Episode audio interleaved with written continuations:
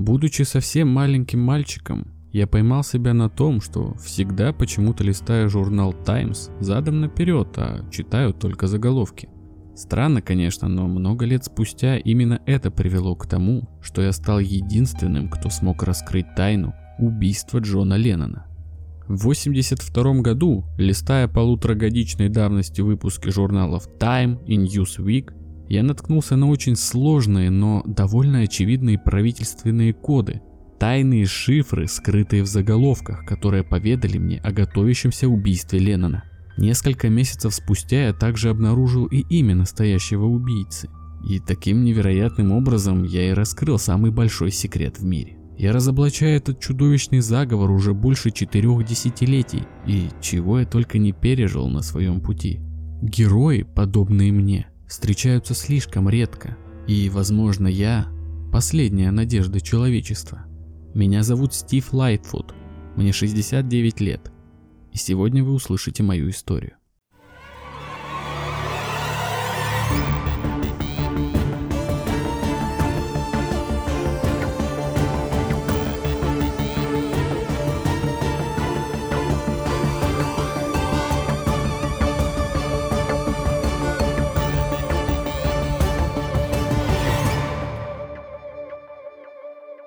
Всем привет! Вы слушаете подкаст «Заговор». Меня зовут Андрей. Привет, я Витя. Мы подкаст о конспирологии. Здесь мы рассказываем вам самые разные теории заговора, говорим о тайнах, легендах и стараемся делать это интересно и весело. А перед началом, как обычно, в рубрике «Которая изменила мир», поговорим о том, что у нас произошло за прошедшую неделю. Как ты, Витя? Что нового? Как настроение? Прямо сейчас надо мной висит новогодняя гирлянда, поэтому настроение у меня скорее новогоднее. До новогодних каникул осталось всего десять рабочих дней, что не может, конечно, не радовать. Я в предвкушении, вот. Ты, кстати, как, удалось тебе навести какой-нибудь новогодний вайб дома, гирлянда, елка, может быть? Да, ты даже можешь сейчас видеть мишуру за мной. Украсил ага. дом, навесил гирлянд, елочку поставил, все обклеил стекла всякими снежинками. Полная красота. Круто, да, и всем рекомендуем так сделать. Создавайте себе новогоднее настроение через силу, потому что, ну, реально есть в этом времени что-то такое волшебное. Полностью подтверждаю, у меня два набора украшений на Хэллоуин и на Новый год. И в этом году я как-то промурыжил Хэллоуин и не украсил дом, и вообще было полный отстой. А до этого, когда все было в летучих мышах, сейчас все в гирляндах, это прям живи да радуйся. Но елки нет, да? Не, елочка есть маленькая на подоконнике.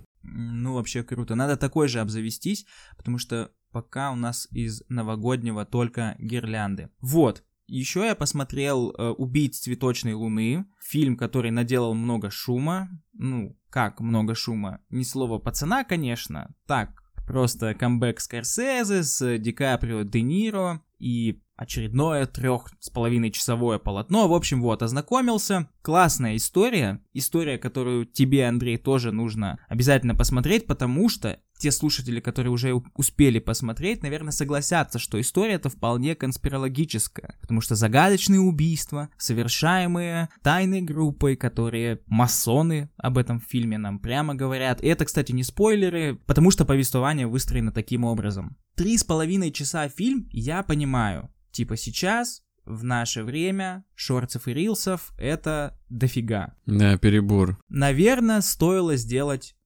Кто я, конечно, такой, чтобы советовать Скорсезе, но э, мне кажется, что шансов на успех э, среди широкой публики было бы больше, если это был бы трехсерийный сериал, где серии по час десять. Угу. Э, все бы посмотрели с удовольствием и все такое. Но все же... Рекомендую, потому что там супер мощные актерские работы, и не зря у них, по-моему, по номинации на Оскар, что у, глав... ну, что у Ди Каприо, что у Лили Гладстон, которая сыграла женского персонажа. Ну что еще сказать? Напряженненько. Такой там и саспенс, и картинка красивая. Короче, кайф, рекомендую. Это намного круче, чем «Ирландец», если кто-то боится, что после «Ирландца» Скорсезе снимет такой же не очень... крутой фильм, то нет, это намного лучше «Ирландца», поэтому «Убийцы цветочной луны» в этом году встают, короче, для меня в один ряд с «Оппенгеймером», круто. «Оппенгеймер» же, кстати, тоже трехчасовой, да? Да-да-да, тоже трехчасовой. Ну вот, так что если вам такое по душе, то welcome. Ну и еще это, знаешь, это, это мощное антиколониальное высказывание. Да, да, да. Что нового у тебя? У меня ничего нового. У меня ничего нового. Я как холода ударили, так все замерз, сморщился. И просто уже по инерции лечу, жду новогодних праздников, чтобы отдохнуть чуть-чуть. Слава богу, они у нас есть. Я, кстати, совсем недавно узнал, что в большинстве стран-то этого нету. Только мы отдыхаем по девять дней или по сколько там, кучу дней. Ну да. Хорошо, да, да, хорошо. Да. Без этого, без этого было бы сложно. А так всю неделю кайфовал от фидбэка под нашим прошлым выпуском, под грибным выпуском. Вы там и мемов понакидали, чего только не поделали. Это вообще плюс моралит, мотивирует. Поэтому, возможно, сейчас, когда вы это слушаете, вы уже прочитали пост, обзор, слэш-рекомендацию на один из эпизодов секретных материалов про грибы. И это все благодаря вашему фидбэку. Больше фидбэка, больше контента. Такие правила игры, ребята. Ну, в принципе, все. Уже не терпится приступить к новому выпуску. Выпуск будет большой, выпуск будет с приглашенными гостями, выпуск будет немного безумный. Поэтому в этот раз мы тоже рассчитываем на вашу обратную связь. И уже, на самом деле, не терпится начать. Что думаешь? Да, точно, пора приступать к делу. Точно? Ну да. А может, ты что, ты хочешь сказать? А, точно, подожди, ладно, стоп. Перед началом, как обычно, мы просим вас перейти по ссылкам, где обычно бывают ссылки, и подписаться на наши социальные сети. Там вы найдете материалы к выпускам, которые сегодня будут полезны для того, чтобы, собственно, в контекст истории погрузиться больше. Там вы найдете смешные мемы, единомышленников и... Возможно, любовь. Да, возможно, любовь. Кто его знает. Переходите, подписывайтесь. Очень ждем вас и будем вам рады у нас в Телеграме и ВКонтакте. Мы начинаем.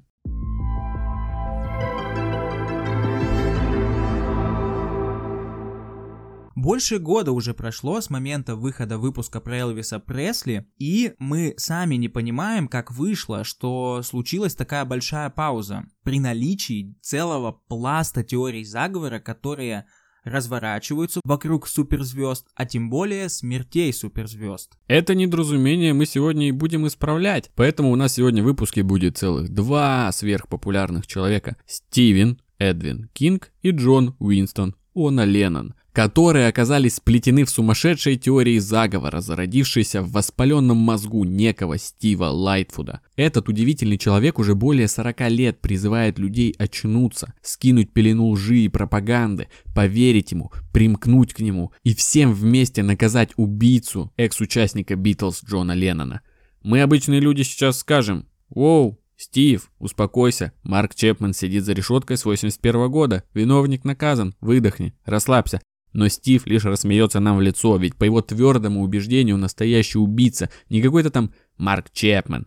Нет, Лайтвуд считает, что убил Леннона никто иной, как сам король ужасов Стивен Кинг, также известный как Степан Королев. И при этом содействовали Кингу ни много ни мало тридцать седьмой и сороковой президенты США Ричард Никсон и Рональд Рейган соответственно. Известный либеральный автор убивает известного либерального певца по приказу президентов-консерваторов.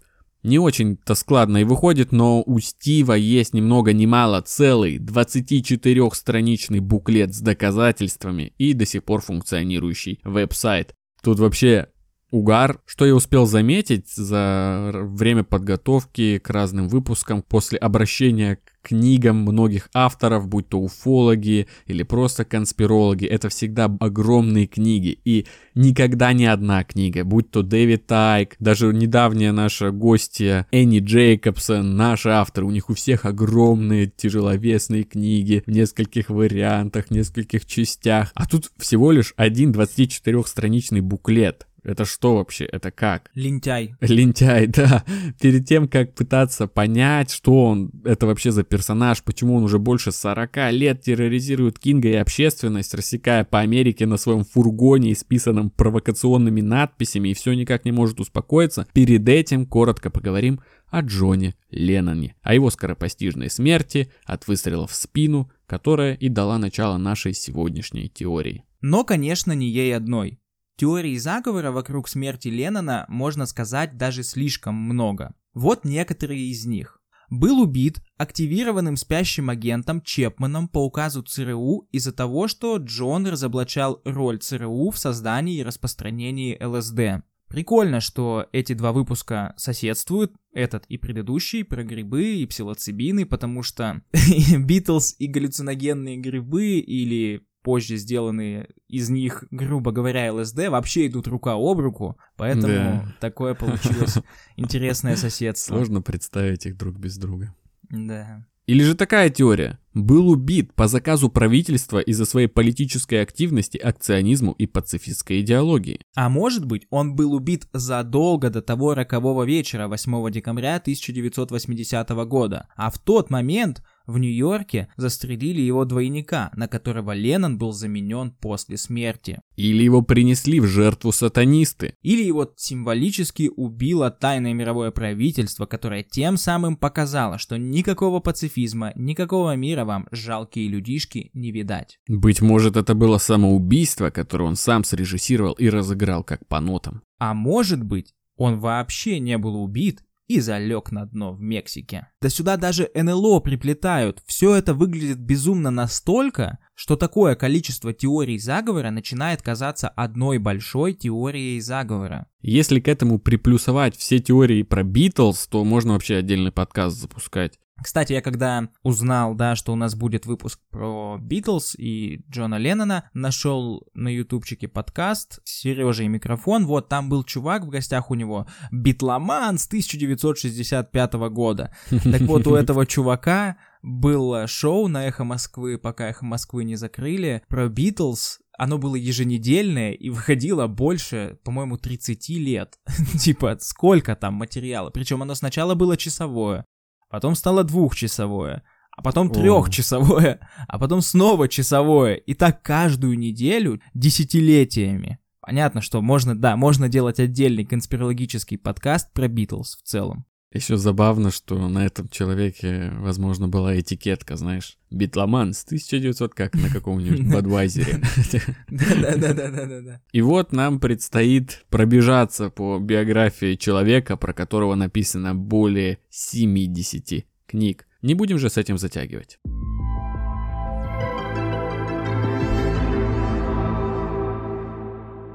Джон Леннон родился девятого октября тысяча девятьсот сорокового года в Ливерпуле, Англия, в семье Джулии и Альфреда Леннон. После его рождения они разошлись. Джулия нашла себе нового мужчину, а Джон был отдан на воспитание своей тете Мими Смит и ее мужу Джорджу. Я когда готовился, где-то видел или читал, как описывали вот это начало, станов... начало появления Джона Леннона следующими словами. Джон родился в Ливерпуле. Под звуки фашистских бомб.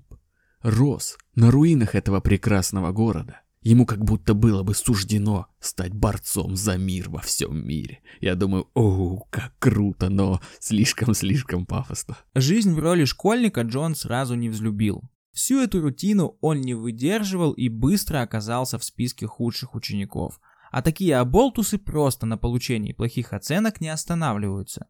Они начинают бедокурить. Преподаватели вспоминали, что если в школе была какая-либо драка, то в ней обязательно был замешан Леннон. Про маленького Джона вообще много говорят всего плохого, каким он был булем, как он унижал слабых, как он всех щемил, как он трусливо сбегал, когда ему давали сдачи. То есть такой прям очень вредный, мерзкий ребенок был. И как часто бывает, в какой-то момент к людям приходит что-то, что спасает их, что ставит их на какой-то путь правильный. И в его случае это была гитара и музыка. Ему купили гитару, и он был полностью в нее погружен в занятия музыкой. И всем нравилось, и все видели какой-то потенциал, но тетя Мими его увлечение не одобряла. Она говорила, что подкаст хорошая... Ой, гитара хорошая вещь, но она никогда не поможет тебе заработать на жизнь. Но позже Джон купил Мими особняк на побережье, холл которого был украшен мраморной доской с этим ее высказыванием. Вот если хотите кому-то отомстить, то мстите так. Да, только таким образом. Увлечение музыкой набирает обороты, и в тысяча девятьсот пятьдесят шестом году Джон со своим приятелем сколачивает группу Quarrymen, куда в свою очередь подтягивает молодого приятеля Пола Маккартни, а тот затем привел в группу пятнадцатилетнего Джорджа Харрисона. Тогда же Джон познакомился со своей будущей бывшей женой Синтией. А где Ринго Старр? А Ринго Старр позже подключился. Н- никого, никто не позвал Ринго Старра. Никто не позвал старину Ринго. Вечно его обделяют вниманием. В тысяча девятьсот пятьдесят восьмом году Джулию, мать Джона, на машине сбивает офицер полиции,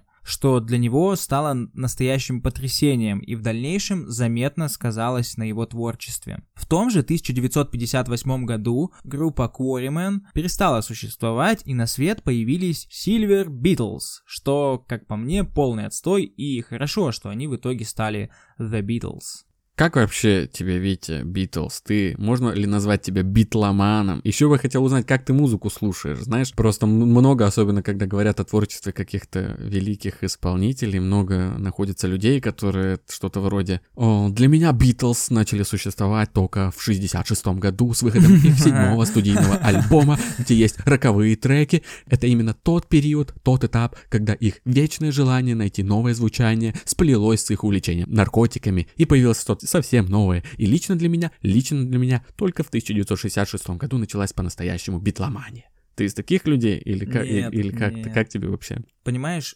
музыка — это не то искусство, в котором я самопровозгласил себя экспертом и имею какое-то мнение. Это кино. Mm-hmm. По музыке у меня такого нет. Я нуб, профан, ничего не знаю про музыку, поэтому слушаю ее очень хаотично. Даже у своих любимых исполнителей там можешь назвать год их первого альбома, условно. Нет. Вот, я, я такой же. Ничего ну не вот, знаю, не да. разбираюсь. Но при этом мимо Битлз, конечно, невозможно пройти, и о их существовании я, ну, не знаю, когда узнал, как будто всегда знал, что да, существует да, такая да, группа Битлз. Всегда знал. Вот, ну и, соответственно, было пару прикольных треков. Мы, мы же еще не знаем английский, да? Мы это уже говорили, что мы не знаем английский, поэтому сложно погрузиться в... ощутить всю глубину их текстов. Я вчера просто Просто зашел на Яндекс.Музыку и прямо самые популярные включал и читал переводы. Ну, не знаю. Ну, не знаю. Песня «Все, что тебе нужно, это любовь», да? Угу. Вот она как называется, в целом содержание там точно такое же. Там нет ничего, или я не увидел там никакой глубины. Но это почему-то считается, это яркое высказывание во времена молодежных бунтов. Это, значит, это, это имело такое широкое влияние и буквально создало пласт новых людей. Все это я почитал, мы с моей девушкой собирались пойти прогуляться, ну и фоном включили музыку, и заиграла песня Веры Брежневой, где Вера угу. Брежнева поет «Любовь спасет мир». И я думаю, ну в целом это такое глубокое высказывание, знаете, типа, ну никто же так не говорит, все, ну блин, Вера Брежнева — это попса, а The Beatles — супергении. При этом, при этом, мы же еще не сказали, да, что они занимались в том числе политической деятельностью, особенно Джон, да, да, да. особенно Джон, и вот это круто, это вызывает и уважение, и эмпатию, и все на свете, потому что, ну, одно дело там сидеть, условно, в две тысячи двадцатом году, читать про то, что Джон Леннон лежит в кровати за мир во всем мире, это одно дело, один угу. мир. И другое время, типа, когда ты понимаешь, что чувак конкретно занимался борьбой с милитаризмом во время суперкровопролитной войны, и это важное дело, это большое и важное дело, и, ну, ничего кроме респекта это не может вызывать из сегодняшнего дня, только присоединение, красава, Джон, на милитаризм. Такое у меня мнение по поводу Битлса. У тебя? Я, особенно вот эту последнюю неделю в ходе подготовки, просто нон-стопом слушал Битлз и на самом деле был удивлен, потому что я знал, ну, может, с дюжину их каких-то популярных треков, и они более-менее друг на друга похожи, а когда я послушал большее количество, я заметил, что эти чуваки максимально разные. Они, они пробовали очень много, экспериментировали, пробовали всякое. И я, когда пытался выделить какую-то песню для себя, которую можно обозначить как любимую, я, во-первых, сильно растерялся, потому что там куда ни глянь, везде, блин, я знаю эту песню, я ее люблю, везде я знаю эту песню, я ее люблю. И как-то для себя определил так две песни, это Twist and Shout и Let It Be, которые вообще как будто бы из двух разных миров, но одними и теми же людьми исполнены. И это, это очень круто, что ребята такие молодцы, революционеры, искали свое звучание бесконечно. Так что, ну, не может не нравиться Beatles. Не знаю, если кто-то хейтер, напишите нам, почему. Ну и вообще они подкупают э, своей легкостью, по непосредственностью. Это прикольно. Да. Как будто в их музыке нет претензиозности. И даже если они несут какой-то супер там глубокий посыл, который должен менять сознание и все такое, они делают это играючи и легко, типа, а не, не в сложной форме, короче, за это им тоже респект. Да и выглядели они прикольно, очень комично. Да-да-да, да мне кажется, вообще в этом их сила, в легкости формы при глубоком таком каком-то наполнении, по которому книги пишутся. Ну, про глубину наполнения, ну ладно, ладно. Ну, важно же понимать контекст, сложно говорить, но некоторые их песни, особенно бэнгеры, не глубже, чем песни Веры Брежневой. Ну, я так считаю. Ну, это ты что-то резко, Витёк, для человека, не являющегося музыкальным экспертом и битломаном. Согласен, Ну, согласен. А почему нет, почему нет? Мы, мы же живем в мире типа, мифов, образов, мы же ничего не знаем, по большому счету, ни про Леннона, ни про Битлз, ну, вот так, глобально. Да, Только... Да, да. Тем более, что мы туда не, не погружались. Только образ, существует образ э, молодых, э, веселых ребят, которые на волне молодежных каких-то протестов и так далее стали символом свободы, там, мира и любви. Что, этот, этот образ вообще может у кого-то отторжение вызывать? Ну, не знаю. Круто, что они есть. Ну, и были. Но кто-то еще есть. А кто-то, возможно, еще есть. Да-да-да-да-да. Мы почему сейчас так много говорим о Битлз, о своем отношении к ним, потому что, ну, мы уже сказали, что теорий много, и мы будем их, наверное, равномерно рассыпать по сезонам в дальнейшем, и, возможно, в чем-то наши мнения будут со временем меняться, ну и в любом случае все больше и больше рассказывать про Beatles, и в конце будет какой-нибудь плейлист с теориями про Beatles, где будет вообще вся целиковая картина, как-то так. Но сейчас мы начнем сначала и... Ну, подожди, по сути, по сути мы начинаем с конца, мы буквально начинаем с убийства Джона Леннона. Ну, вот так, такую, такую манеру повествования мы выбрали. Да, нелинейную, все да, будет в разнобой. Да-да-да.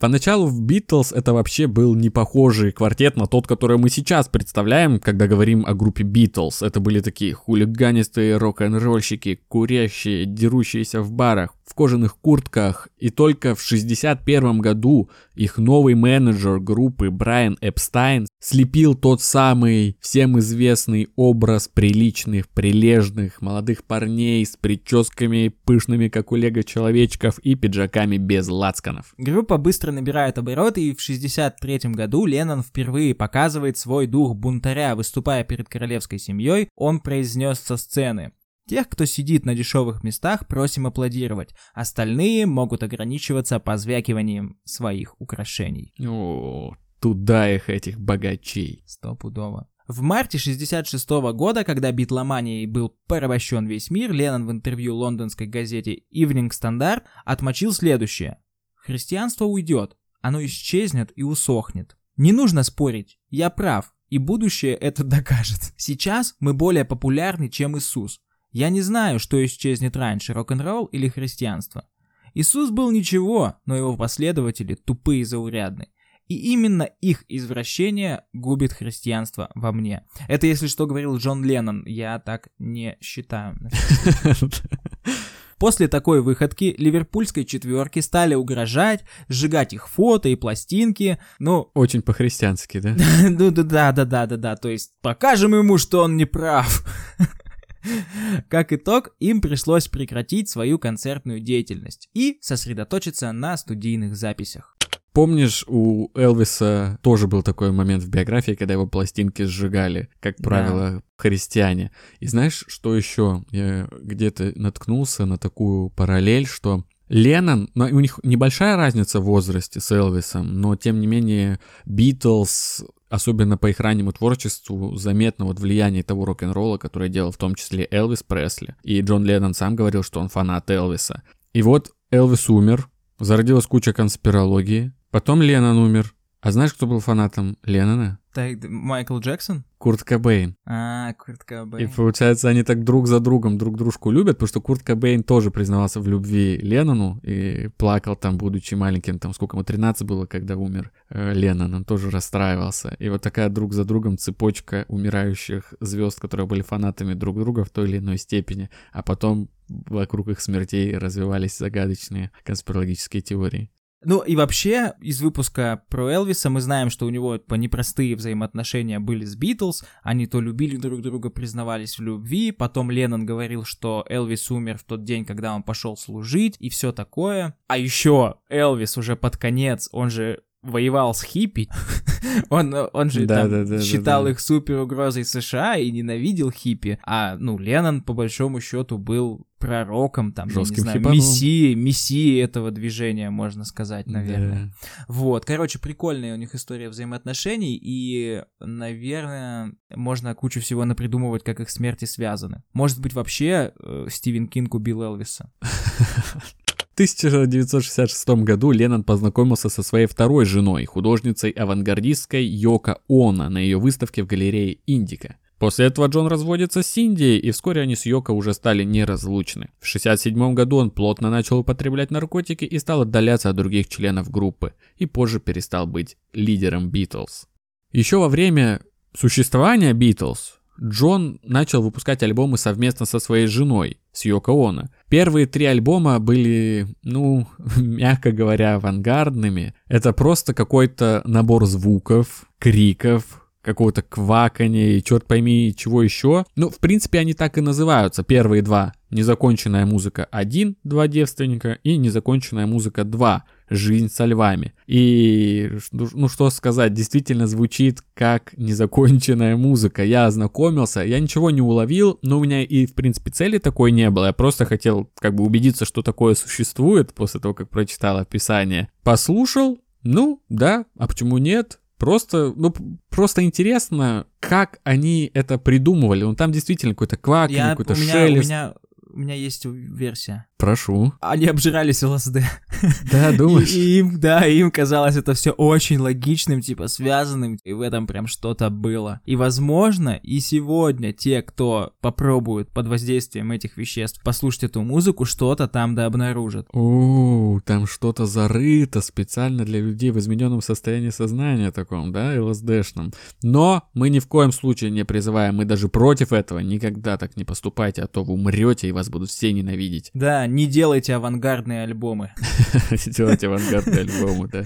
Просто меня еще позабавило, знаешь, вот это переплетение разных звуков. Как будто бы все эти альбомы, они просто фокусировались на идее именно. То есть есть такая идея, а на реализацию плевать. Или же, или же они по-настоящему там получасовой альбом из разных звуков продумывали. Типа вот тут сейчас скрежет будет, а потом типа шорканье, а потом гитарки немножко и крик. Или нет, давай сначала крик, потом шорканье, потом кваканье. Это, блин, ну забавно, наверное, таким бы творчеством я занимался.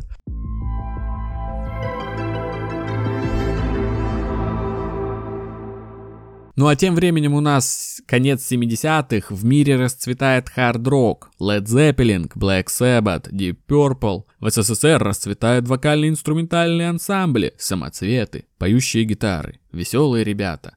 А Beatles... А Beatles распались.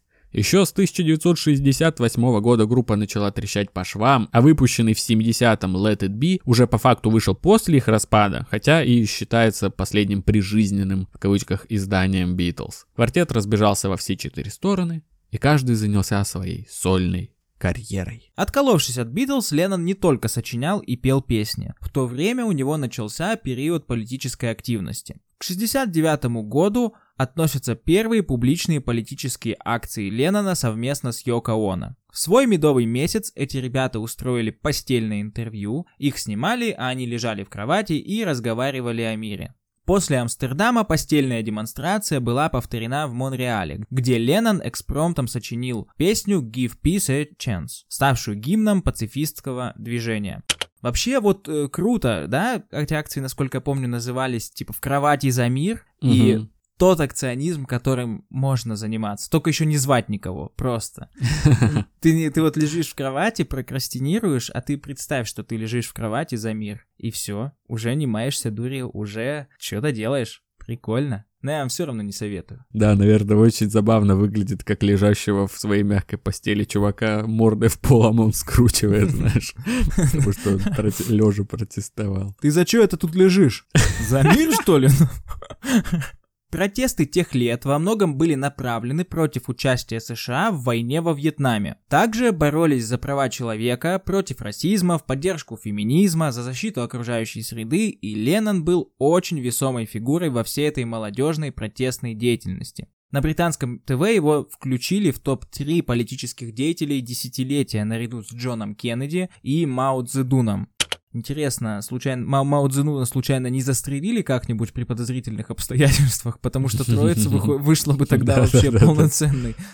И, конечно, на такого персонажа накопилось порядка трехсот страниц засекреченных документов эф бэ эр, которые были обнародованы через годы после судебных разбирательств. Вот прикольно, да, что получается, во-первых, Леннон — это гражданин, ну, Британии. Да, да. Подданный короны. Но почему-то у эф бэ эр есть на него триста страниц засекреченных документов. Конечно, понятно, что, скорее всего, он какое-то время жил, да, в США. Да, конечно, конечно. И убили же его в итоге в США, получается. Да, да, в Нью-Йорке. Вот. Но мы помним, что и про Элвиса у них тоже было дело. Элвис Файлз mm-hmm. знаменитые. Yeah. Интересно, а там типа музыкальные критики работают в этом отделе?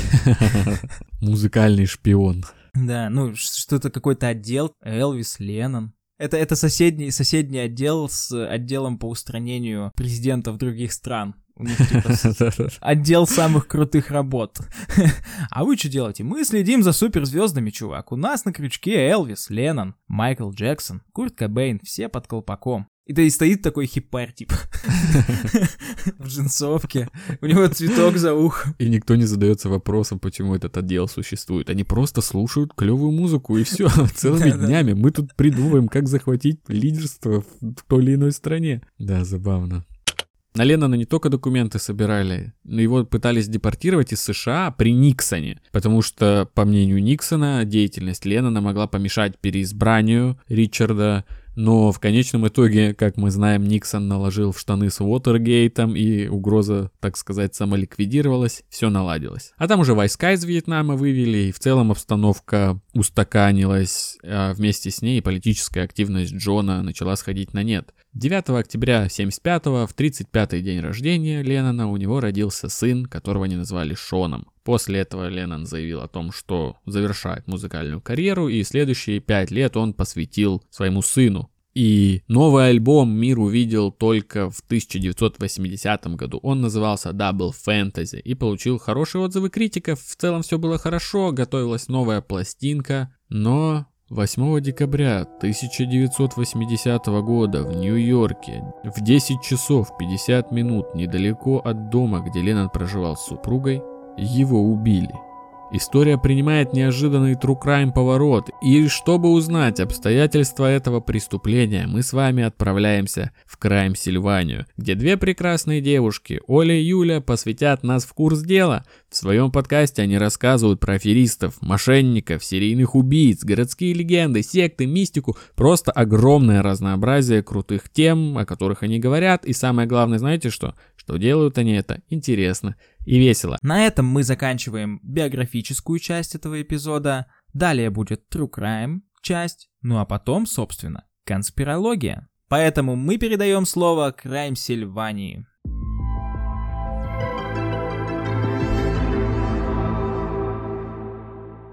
Привет, ребята, привет, Витя, привет, Андрей, привет, слушатели подкаста «Заговор». Мы Оля и Юля из подкаста «Краймсильвания». Спасибо большое ребятам за приглашение, мы очень рады прийти к вам в гости. Мы подкаст, который рассказывает о настоящих и вымышленных преступлениях, городских легендах, историях жизни известных людей и многое другое. И сейчас мы расскажем вам про убийство Джона Леннона.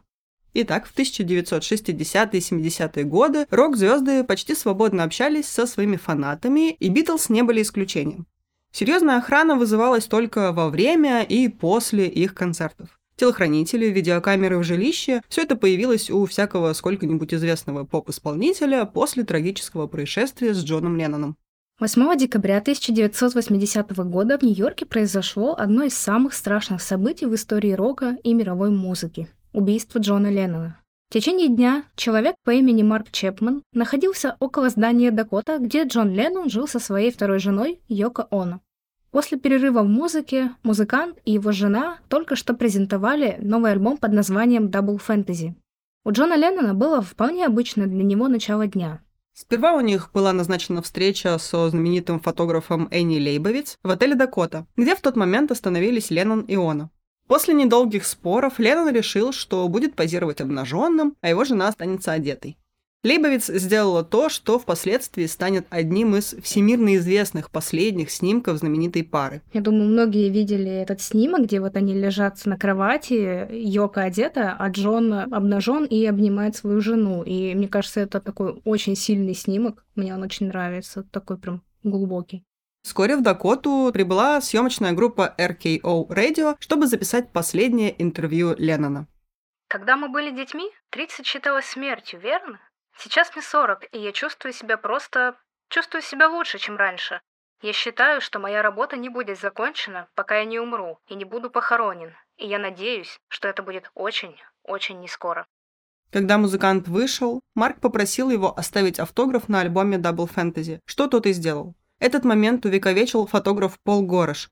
Фотография Леннона и Чепмена стала последним прижизненным снимком музыканта.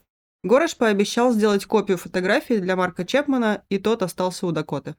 Вечером, когда Джон Леннон и Йоко Оно возвращались со звукозаписывающей студии, Марк Чепмен уже ждал их. Леннону нравилось угождать фанатам, которые продолжительное время ждали его, чтобы взять автограф или сфотографироваться. В интервью Энди Пиблзу из би би си Radio One за два дня до смерти он сказал, что Нью-Йорк нравится ему именно потому, что фанаты здесь не досаждают ему. Люди подходят и просят автографы или говорят «привет», но при этом не пристают и не надоедают. Видимо, поэтому, вместо того, чтобы выйти из лимузина в охраняемом дворе Дакоты, Леннон вышли из машины на семьдесят второй улице и дальше пошли пешком. Было около двадцать два пятьдесят. Йоко ушла вперед, Джон шел позади, неся кассеты с записями. Он бросил взгляд на Чепмена и кивнул ему, проходя мимо. Пропустив Леннона мимо себя и дав ему войти в арку, Марк Чепмен принял боевую стойку для стрельбы и выпустил пять экспансивных пуль из своего револьвера тридцать восьмого калибра в спину Леннону. Четыре пули попали в цель. Леннон упал, но смог встать и, шатаясь, поднялся по ступеням в вестибюль Дакоты, где неразборчиво сказал: «В меня стреляли! В меня стреляли!» Консьерж Джей Гастингс сперва хотел наложить Леннону жгут, но после того, как разорвал его окровавленную рубашку, понял, что это бесполезно. Он прикрыл Леннона своим жакетом, снял с него окровавленные очки и вызвал полицию.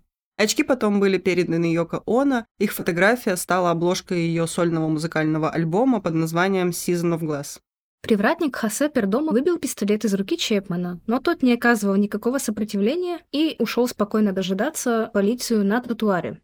Он сидел и читал свою любимую книжку «Над пропастью во ржи». Пердома кричал на него: «Ты знаешь, что ты наделал?» На что тот спокойно ответил: «Я только что застрелил Джона Леннона». Первыми на место преступления прибыли полицейские Стив Спира и Питер Каллан, которые на момент принятия вызова находились на перекрестке семьдесят второй улицы и Бродвея. Полицейские арестовали Марка Чепмена и обыскали его, но обнаружили лишь ключи, вышеупомянутую книгу и бумажник, в котором было две тысячи долларов. Спира надел на него наручники, а лифтер Дакоты принес Каллану оружие, которое было выбито у убийцы. Через несколько минут к Дакоте прибыла вторая патрульная машина. Полицейские Билл Гэмбл и Джеймс Моран, удостоверившись, что их коллеги контролируют подозреваемого, направились в вестибюль здания, где лежал Джон Леннон, вокруг которого уже собрались люди. Йоко Оно громко кричала. Вопреки просьбам Оно, Гэмбл перевернул Джона, чтобы определить серьезность ранений. Состояние Леннона было критическим. Гэмбл сказал Морану, что они не могут позволить себе ждать скорую помощь и должны сами доставить раненого в больницу. Моран взял Леннона за ноги, Гэмбл за подмышки. Они донесли его до патрульной машины и уложили на заднее сиденье. На высокой скорости автомобиль направился к ближайшему госпиталю, больнице Святого Луки Рузвельта на пятьдесят девятой улице, расстояние до которого составляло четырнадцать кварталов. Это чуть более три тысячи восемьсот метров. По рации Моран сообщил работникам больницы о необходимости срочно подготовить носилки к их приезду. И следом за ними ехал другой полицейский автомобиль, за рулем которого сидел офицер Энтони Палмер, и с ним была жена Леннона Йоко Оно. Через три минуты машина с Ленноном добралась до больницы. Его сразу же перенесли в отделение скорой помощи. В тот момент Леннон уже не дышал и не имел пульса, хотя с момента ранения прошло лишь около десяти минут. Реанимационными мероприятиями руководил глава неотложной помощи доктор Стефан Лин. В то время, пока Оно звонила в Дакоту, чтобы узнать, в порядке ли их сын Шон, врачи боролись за жизнь Джона Леннона. Доктор Лин, еще два врача и множество ассистентов работали в течение двадцати минут. Они вскрыли грудную клетку, делали прямой массаж сердца и переливание крови, чтобы восстановить кровообращение, но не смогли спасти его. Доктор Лин объявил Джона Леннона мертвым по прибытии в отделение скорой помощи больницы Святого Луки Рузвельта. Йоко Оно о смерти мужа было сообщено в двадцать три пятнадцать. Лин сказал ей, что у Леннона не было шансов выжить, поскольку оказались повреждены все главные сосуды выше сердца. Четыре экспансивные пули, которые при попадании в тело деформируются, увеличиваясь в диаметре, смертельно повредили внутренние органы, и в том числе левое легкое, левую подключичную артерию и аорту. Йоко Оно попросила персонал больницы задержать сообщение о смерти Леннона на двадцать-двадцать пять минут, объясняя это тем, что их сын Шон, возможно, все еще не спит и смотрит телевизор, и она не хотела бы, чтобы он узнал о смерти отца по телевидению. Женщина вместе с их продюсером Дэвидом Геффином и сотрудниками полиции вышла из больницы и направилась домой к сыну. А теперь оставим семью Джона прожить их горе и разберемся, кто же такой Марк Чепмен и почему он совершил убийство. Марк Дэвид Чепмен родился в тысяча девятьсот пятьдесят пятом году в штате Техас в семье сержанта американских ВВС. Он рос слабым и очень нервным ребенком, его отец избивал мать, а к сыну относился без малейшей нежности. Одноклассники его не уважали, как многие замученные дети, мальчик уходил в мир фантазий, он воображал, что под кроватью у него живут человечки, а он их царь. С десятилетнего возраста Чепмен стал заядлым битломаном. Марк играл на гитаре в школьной рок-группе, «Мы ранетки». Надеюсь, нет. И все годы собирал пластинки «Beatles». Комната Чепмена была обклеена плакатами с изображением кумиров. В подражании им он отрастил длинные волосы и одевался неизменно а-ля Битлы. Когда «Beatles» распались, ему исполнилось уже пятнадцать лет. После окончания школы он поступил в Ковенант-колледж, евангелический гуманитарный колледж в Лукаут-Маунтин, штат Джорджия. В это время Чепмен впервые прочитал роман «Над пропастью во ржи» американского писателя Джерома Селлинджера по рекомендации друга. Марк проникся огромной любовью к ее герою, странному, угловатому, непохожему на сверстников подростку Холдену Колфилду, которому в жизни по-настоящему хотелось только одного – чтобы было хлебное поле рядом с пропастью, на нем играли дети, а он бы их ловил и не давал свалиться с обрыва. Скажи мне, какая твоя любимая книга, я скажу тебе, кто ты. Это игра? Я ее только что начала. Так-так. Волкодав. Ты Волкодав? Продолжи. Бадумц. Блин, надо было Ведьмака называть. Но Волкодав тоже неплохо. Продолжим. Затем Чепмен устроился в компанию World Vision, которая оказывала помощь вьетнамским беженцам. Чепмен был назначен региональным координатором и главным помощником директора программы Дэвида Мора, который позже сказал, что Чепмен был очень отзывчивым и хорошим работником. Спустя время молодой человек начал чувствовать себя неудачником. Он бросил Ковенант-колледж всего через один семестр, спустя время расстался с девушкой. Марк вернулся к работе в лагере для переселенцев, но уволился после ссоры с начальником. Начальник такой: вот твоя зарплата, а Марк такой: это ветка. Затем Чепмен начал работать охранником. В тысяча девятьсот семьдесят седьмом году Марк переехал на Гавайи, где предпринял попытку покончить с собой, после чего был госпитализирован в больницу с диагнозом клиническая депрессия.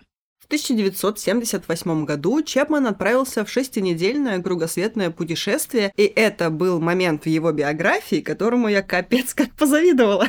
Он посетил Токио, Сеул, Гонконг, Сингапур, Бангкок, Нью-Дели, Бейрут, Женеву, Лондон, Париж и Дублин. А теперь вы завидуете Чепмену. Шельма. Затем он завел отношения со своим турагентом, американкой японского происхождения Глорией Абе, на которой он женился второго июня тысяча девятьсот семьдесят девятого года. И тут в некоторых источниках были такие параллели, что вот Чепмен воображал себя Джоном Ленноном, даже женился на женщине азиатского происхождения. Чепмен устроился на работу в мемориальную больницу Касл, но, проработав всего два месяца, уволился. После этого Марк устроился охранником в элитный жилой комплекс Вайкики и начал много пить, чтобы справиться со своей депрессией. У него появился ряд навязчивых идей, касающихся музыки «Битлз». В сентябре тысяча девятьсот восьмидесятого года он написал письмо другу, в котором заявил: «Я схожу с ума». Было бы забавно, если бы там больше вообще ничего не было, кроме этой фразы. А может, так и было. А может, так и было. А может быть, все письмо состояло из этих фраз. Это знаешь, как в этом... Барт? Да, в «Симпсонах». Последний день работы в Вайкики, двадцать третьего октября тысяча девятьсот восьмидесятого года, сторож Чепмен расписался в рабочем журнале не как Марк Чепмен, а как Джон Леннон. Рассчитавшись с Вайкики, Чепмен купил пистолет, занял две тысячи наличными и, не объяснив толком жене, куда он едет, переправился через Тихий океан. Это была его первая попытка убить Джона Леннона.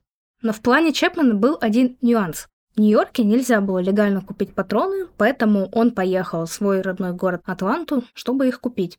Через несколько дней он вернулся в Нью-Йорк, но под впечатлением от фильма «Обыкновенные люди» передумал совершать покушение на Леннона и в середине ноября возвратился на Гавайи. Затем Марк рассказал о своих планах жене. Внезапно. Внезапно. Услышав рассказ мужа, женщина попросила его обратиться за лечением. Муж прислушался и даже назначил встречу с психиатром. В итоге Марк убедил жену, что избавился от оружия, и передумал совершать убийство. А шестого декабря, за два дня до покушения, он сказал, что уезжает в Нью-Йорк, чтобы написать детскую книжку.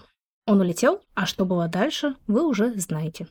Первым психиатром, осматривавшим Чепмена после убийства Леннона, была доктор Наоми Голдстейн из больницы Бельвью. Доктор Голдстейн писала: «Усталый, в депрессии, временами плаксив, речь упорядоченная, последовательная, логичная. Никаких свидетельств галлюцинации или бреда. Приятный, в целом настроенный на сотрудничество молодой человек среднего телосложения со слегка опухшим лицом. Проявляет сильное беспокойство, дышит тяжело. Многократно покушался на самоубийство, мысли о самоубийстве в настоящее время отрицает». После слов «проявляет сильное беспокойство, дышит тяжело» я сразу подумала о том, что это я поднимаюсь на пятый этаж к себе домой.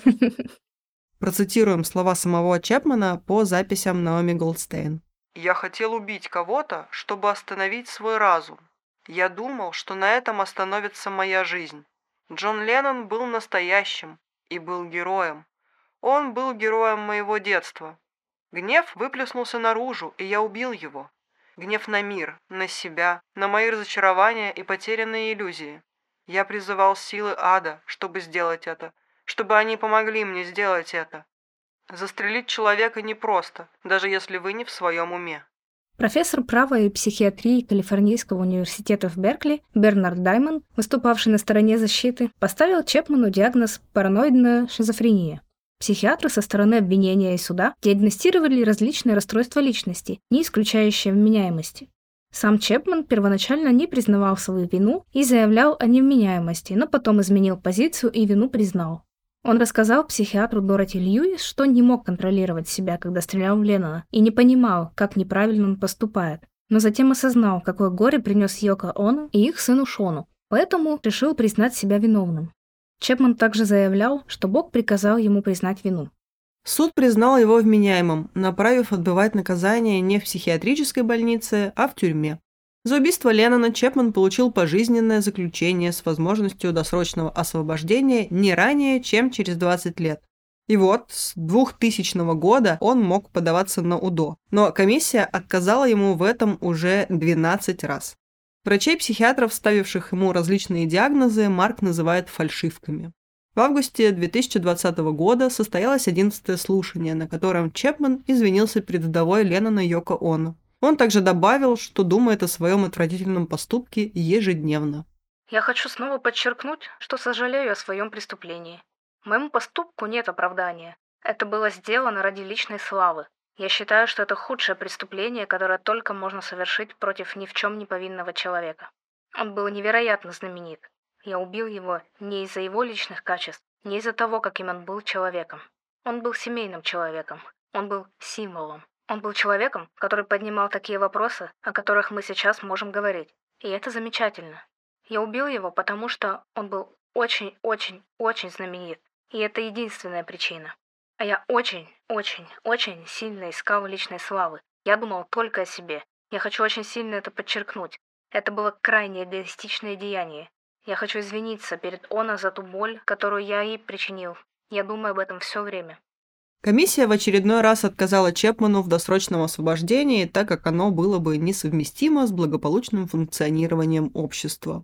В две тысячи двадцать втором году на двенадцатом слушании по делу об условно-досрочном освобождении Чепмена он признал, что поступил неправильно, но слишком сильно хотел славы. Вновь.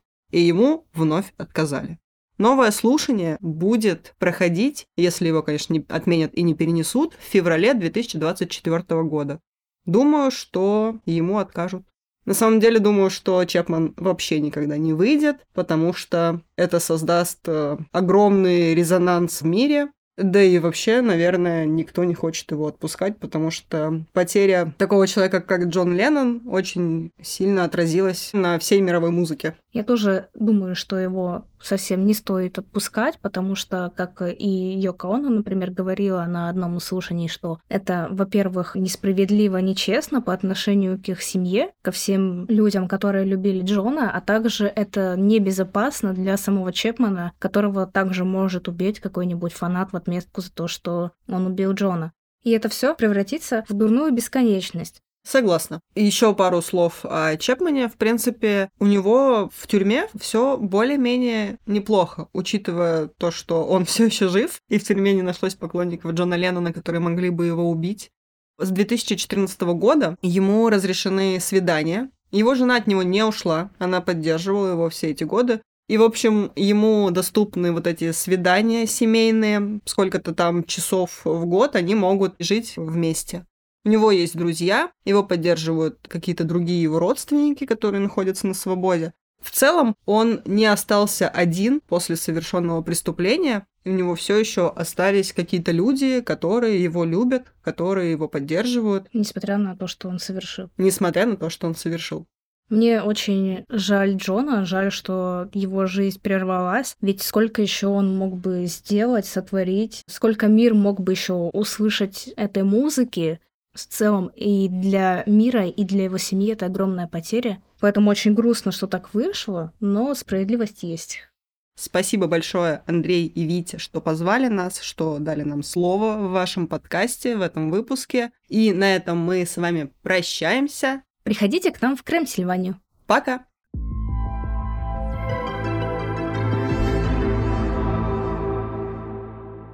Спасибо, Оля и Юля, за то, что ввели нас в курс дела определенно одного из самых резонансных убийств вообще в истории, я так думаю. Да, и за портрет Марка Чепмена, ну и самого Джона Леннона, потому что я вот заметил, мы когда обсуждаем какие-то имена, мы говорим именно в медийном смысле, как о фигуре, как о символе, да? Вот, Джон Леннон, там, музыка, да. Глобально. А тут именно true crime момент. Йоко Оно в больнице попросила не объявлять сразу о смерти Леннона, чтобы сын не увидел по телевидению. Ну, это сразу превращает его из символа в живого человека, блин. Знаешь, что... Что в позитивном ключе отличает конспирологию от true crime? Ну-ка. Что когда кто-то сходит с ума в true crime, это заканчивается кучей расчлененки, трупами, да, там, сгоревшими, да, домами и так далее. Разрушенными судьбами, да. Да, а, кто, а когда кто-то сходит с ума в конспирологии, это заканчивается просто какой-то шизой, фанфиком на реальность и все. Да, и поэтому мы сейчас будем переходить от одного психически нездорового человека из тру-крайма, который причинил миру много боли и печали, к другому психически нездоровому человеку из конспирологии, который в каком-то смысле даже многих повеселил. А когда слушаете наш выпуск, обязательно приходите в гости в Краймсильванию. А отправиться туда и познакомиться с графом Енотулой лично можно по ссылкам в описании. Переходите и слушайте.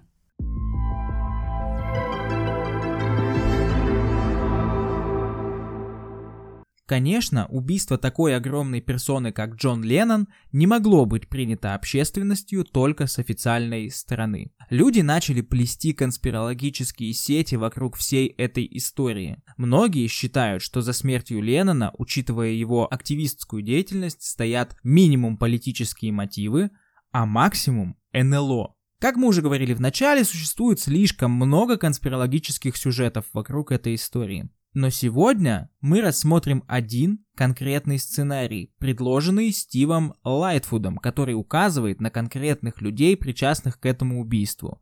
Ричард Никсон, Рональд Рейган, Стивен Кинг – вот кого обвиняет господин Лайтфуд. Истина открылась ему еще в восьмидесятых, и он начал выступать, организовывать пикеты, выставляя свой фургон, обклеенный провокационными надписями типа «Стивен Кинг убил Джона Леннона», «Рейган, Никсон и Кинг виновны в убийстве», «Почувствуй этот ночной кошмар» и так далее. Он ходил с транспарантами и раздавал свои буклеты с призывами поверить ему и наказать настоящих виновных. И если Кинг, по его мнению, настоящий убийца, то Чепмен всего лишь похожий на него проплаченный актер, чья миссия ввести всех в заблуждение и сконцентрировать на себе весь фокус средств массовой информации. На подобные серьезные обвинения у Лайтфуда есть, как он считает, весомые доказательства. Но перед этим немного расскажем про Стива, что это за персонаж, и на данный момент ему шестьдесят девять лет, как он сам про себя говорит. Сейчас будем его цитаты про самого себя приводить. «Я на сто процентов чист. Американский герой, который обнаружил неопровержимые доказательства убийства Леннона и достаточно храбр, чтобы обнародовать все, пока мир не узнает и Стивена Кинга не посадят в тюрьму. Любое другое дискредитирующее изображение меня предназначено для того, чтобы отпугнуть вас от правды, которую я раскрыл. Я шестидесятидевятилетний, атлетически сложенный, молодо выглядящий мужчина, который знает больше о нашей больной планете, чем большинство из вас. Я отказался от мечты профессионально играть в гольф после того, как сорок лет назад обнаружил правительственные коды в крупных новостных журналах, которые связывали наше правительство и автора ужасов с убийством Джона Леннона. Я посланник». Ну, что тут сказать? Посланник? Ну иди на... Нет, блин. Ну, очевидно, что он болен. Даже вот поэтому, по первому же его выходу как бы на сцену, очевидно, что он больной. Ну, видишь, это он шестидесятидевятилетний, то есть это после сорока лет борьбы уже. Возможно, вначале а, ну да, он не был ну таким. Да. Может, его свела с ума эта история, и там есть за что зацепиться и от чего сойти с ума, сейчас выясним. Но для начала еще немного о Стиве Лайтфуде. Родился он в Хелене, штат Монтана, первого марта тысяча девятьсот пятьдесят четвёртого года и вырос в Северной Калифорнии, в маленьком городке Хиллсбург. Его отец был врачом, а мать домохозяйкой. Два брата и сестра, нормальная обычная семья, хорошие оценки в школе и большая любовь к спорту, особенно к гольфу. Всю молодость он горел мечтой стать профессиональным гольфистом. Повзрослев, он встретил девушку, и у них завертелся роман, который закончился для него травмирующим опытом. Как он сам говорит, она была травмированной лгуньей, и когда они встретились, она назвала ему вымышленное имя, рассказала про свое выдуманное прошлое. Познакомились в Тиндере, очевидно, да? Какое-то время они... прожили вместе, но потом разошлись, и больше года спустя он узнал ее настоящее имя и прошлое и так далее. Тогда-то он и перестал быть так наивен, как большинство из нас в отношении лжецов и лжи. Он увидел, насколько убедительным может быть обман. Классическая история, да, когда какой-то чувак обжегся в отношениях и сходит нахуй из-за этого с ума. Что-то кардинально меняется, да-да-да-да-да. Однажды, когда он плотно занимался своей карьерой гольфиста, блин, вот это тоже смешно, типа, да? Я мог да. стать профессиональным гольфистом, между прочим, если бы не травма большого пальца, которая сломала мне жизнь. Я больше не мог держать клюшку, и она постоянно вылетала. Знаешь, еще было бы смешно, типа, я мог бы стать профессиональным гольфистом, если бы лучше играл в гольф. Или футболистом, если бы хоть раз был на поле для гольфа. У меня было такое будущее в футболе. Эх, если бы я хоть раз в него сыграл. У меня бы все получилось. Не знаю, мы так накидывались, как будто он прям врун. Не факт, что это вранье. Возможно, он занимался гольфом. Но все равно смешно, типа, от полуумного чувака, который ведет фриковатый образ жизни, слышать то, что у него могла сложиться профессиональная карьера в гольфе, вполне, вполне возможно.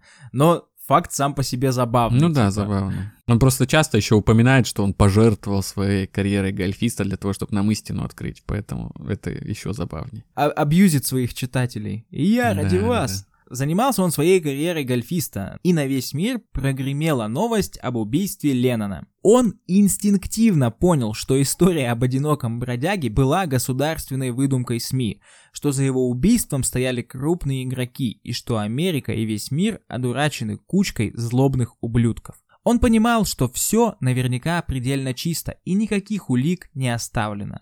Правительство редко себе такое позволяет, но как ни крути, он был уверен, что Джона Леннона действительно убило именно правительство. Ведь, по его словам, И тут цитата опять. «Леннон был самым горячим политическим поджигателем, угрожавшим истеблишменту со времен Ганди и, возможно, самого Иисуса Христа». Тут, кстати, Леннона можно спокойно на Ленина заменить и тоже и вообще ничего не поменять. Итак, когда Чепмен признал вину и его упекли на пожизненное, наш герой взялся за дело. Он врывается в библиотеки и архивы в попытках найти ответы на страницах прошлогодних газет. И тут мы сталкиваемся с первым, неопровержимым, по мнению Лайтфуда, доказательством его теории. С секретным правительственным шифром, заложенным в прессе. Может, прежде чем мы перейдем к самому шифру, мы разберемся, попытаемся хотя бы предположим, зачем вообще правительству секретные шифры в газетах. На самом деле... Одна мысль только приходит — донести до каких-то своих агентов, которые где-то по городу рассортированы, какие-то тайные послания, но очень с натяжкой сильно не верится в такое, да? Что еще может быть? Может быть, там закодировано что-то, что влияет как-то на подсознание читателей и заставляет их что-то делать, типа, как, знаешь, спящий агент прочитал что-то в газете и от этого очнулся и пошел убивать Джона Леннона. Знаешь, это же как, ну, как двадцать пятый Канер, например, да? Да-да-да-да-да. Недавно, недавно нашли песню «Дирижабль». Знаешь, знаменитая песня «Дирижабль». Да, я, я видел, я видел. Там нашли слово «хуй». Типа просто... Ладно, мы это запикаем. Там нашли слово из трех букв. Там его да. шепчут. Ну просто там второй куплет, кажется, да, и там типа... Конечно, Витя имел в виду песню Валерия Леонтьева «Полет на дельтаплане». И это не второй куплет, а девятнадцатая секунда. Вот, собственно, этот отрывок. Ты как во сне.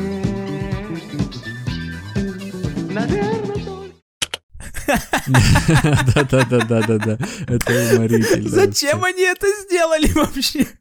Вот, такая же логика тут, да? Ну, типа того, вряд ли, конечно, от этого слова кто-то из спящих агентов ка гэ бэ проснулся, знаешь, и пошел какую-то миссию выполнять. Но я не знаю, правда, зачем, зачем правительству играть в код да Винчи таким образом? Зачем что-то зашифровывать на страницах газет? А может быть, короче, у них есть прямо специальное министерство пасхалок, и они оставляют вот эти все, ну, результат их работы, это, например, ну, вот это всевидящее око на долларе, ну, например, ага. да, и, или там э, улицы в форме совы в Вашингтоне, то, что мы тоже обсуждали, когда да, Бильдербергский да, да, да, клуб да. обсуждали. Вот, нет, не Бильдербергский клуб, Богемскую рощу. Вот, может быть, у них специально есть такой вот отдел, чисто занимаются пасхалками, чтобы людям было интереснее жить, и у них, знаешь, какой кей пи ай, типа, вот вы оставляете пасхалку, но разгадать ее должны не при нашей жизни, чтобы mm-hmm. э, накинуть флера там такой таинственности, загадочности на эпоху, в которой они существуют. Это соседний отдел с отделом по изучению суперзвезд. Блин, круто. Отдел пасхалок, отдел рок-н-ролла. Собираемся. Срочное собрание. Или, может, это какая-то партизанская деятельность. Вынести, рассказать людям правду изнутри, из этих правительственных отделов.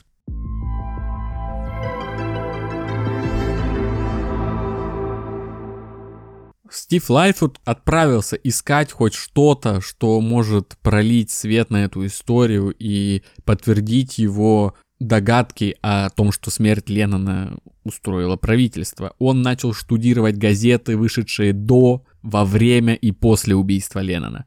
И сейчас будет тяжело, всех предупреждаю, потому что обычно, когда знакомишься с какими-то причинно-следственными связями конспирологического характера, ты либо полностью погружаешься в это, либо тебя это хоть на секунду цепляет именно потому, что ты можешь найти какую-то логику в построении этих нитей, которые соединяют различные, на первый взгляд, несвязанные точки. Но тут, тут очень тяжело за это зацепиться, тяжело в этом разобраться, по его сайту еще лазить и там что-то пытаться в одну структуру составить, это тяжело, это больно, я бы даже сказал. Но, тем не менее, с чего все началось? Когда же Стив убедился в том, что он прав?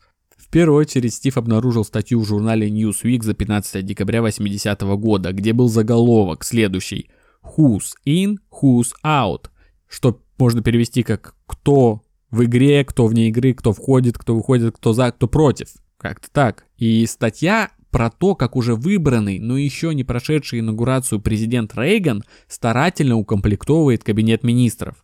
И это изображено на фотографии, проиллюстрировано. На фотографии Рейган сидит за столом и что-то там возится в бумажках. Под фотографией мелким шрифтом подпись «Собирает воедино части сложной головоломки».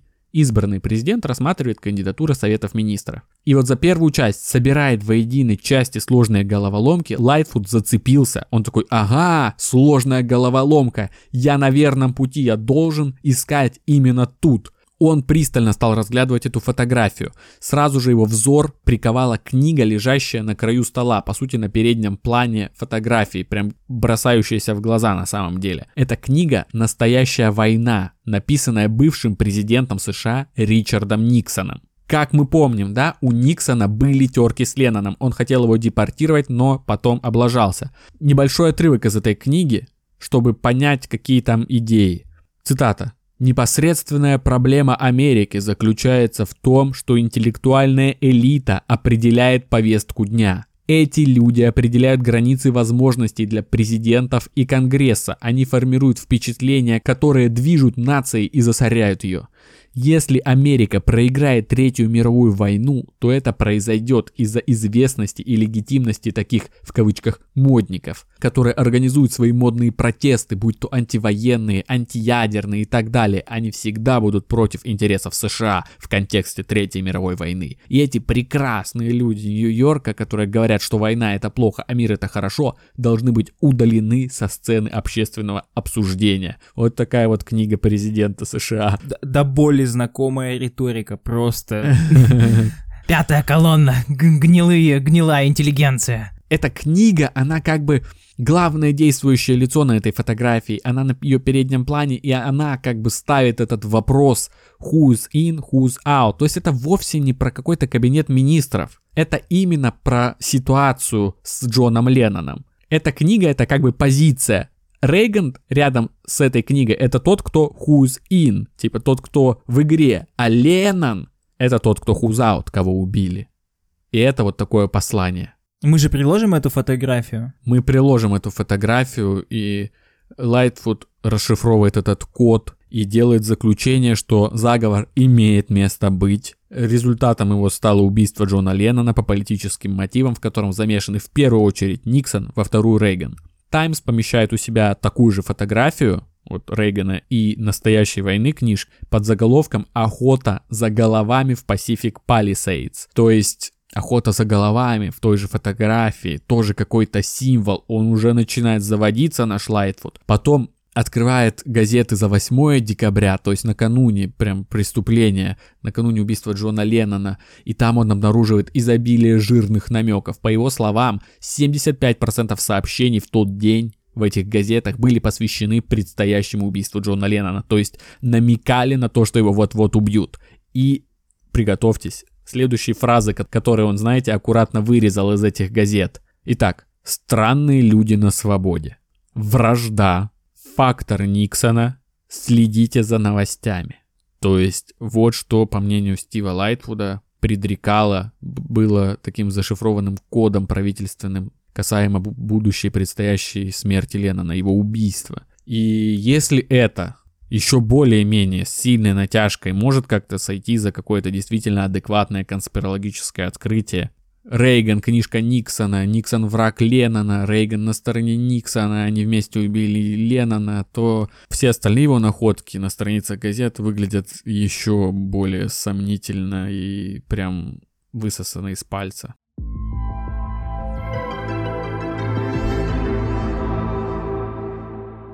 Когда он это все обнаруживает, Стив осознает, что теперь, когда он узнал правду, он стал мишенью. Его начинает тошнить, и он выбегает из библиотеки, чтобы подышать свежим воздухом. Знаете, как в том меме с э, Оппенгеймером, который растерян.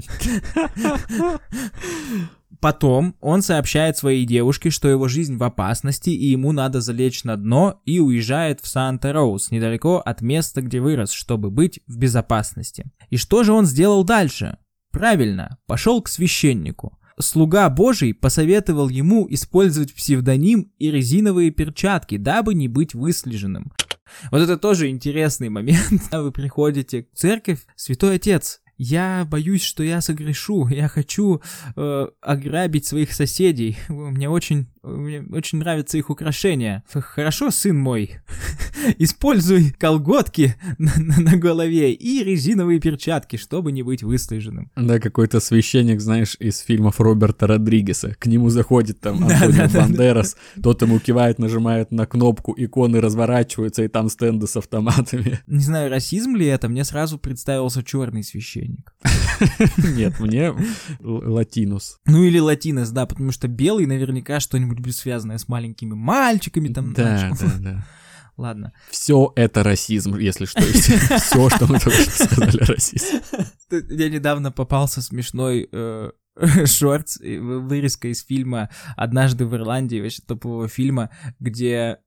как, как, как зовут того актера, ты знаешь, скажи. Брэндон Глисон. Да, где персонажу Брэндона Глисона предъявляют за то, что он расист, и он такой говорит: что? Расист? Я ирландец, это часть нашей культуры.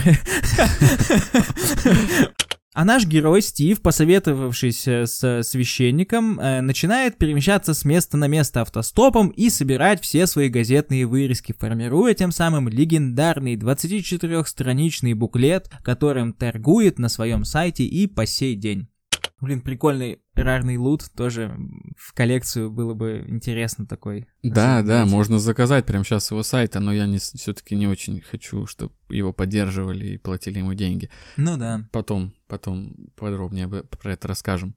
История есть, понятно, почему Стив загнался, куда-то уехал, у него в башке черт пойми что творится, но как будто бы не хватает какого-то маленького пазла. И тут он в одной из газет... от пятнадцатого сентября восьмидесятого года, то есть еще до убийства Леннона, натыкается на рецензию книги «Firestarter». На русский ее перевели как «Воспламеняющая взглядом». Это свежий, на то время, конечно, роман Стивена Кинга. И в этой рецензии была фотография Кинга, по которой можно сделать пару выводов. Во-первых, судя по всему, Кинг в те времена любил не только алкоголь и наркотики, но и объедаться до отвала, потому что, ну, такого толстого Стивена Кинга я в жизни не видел.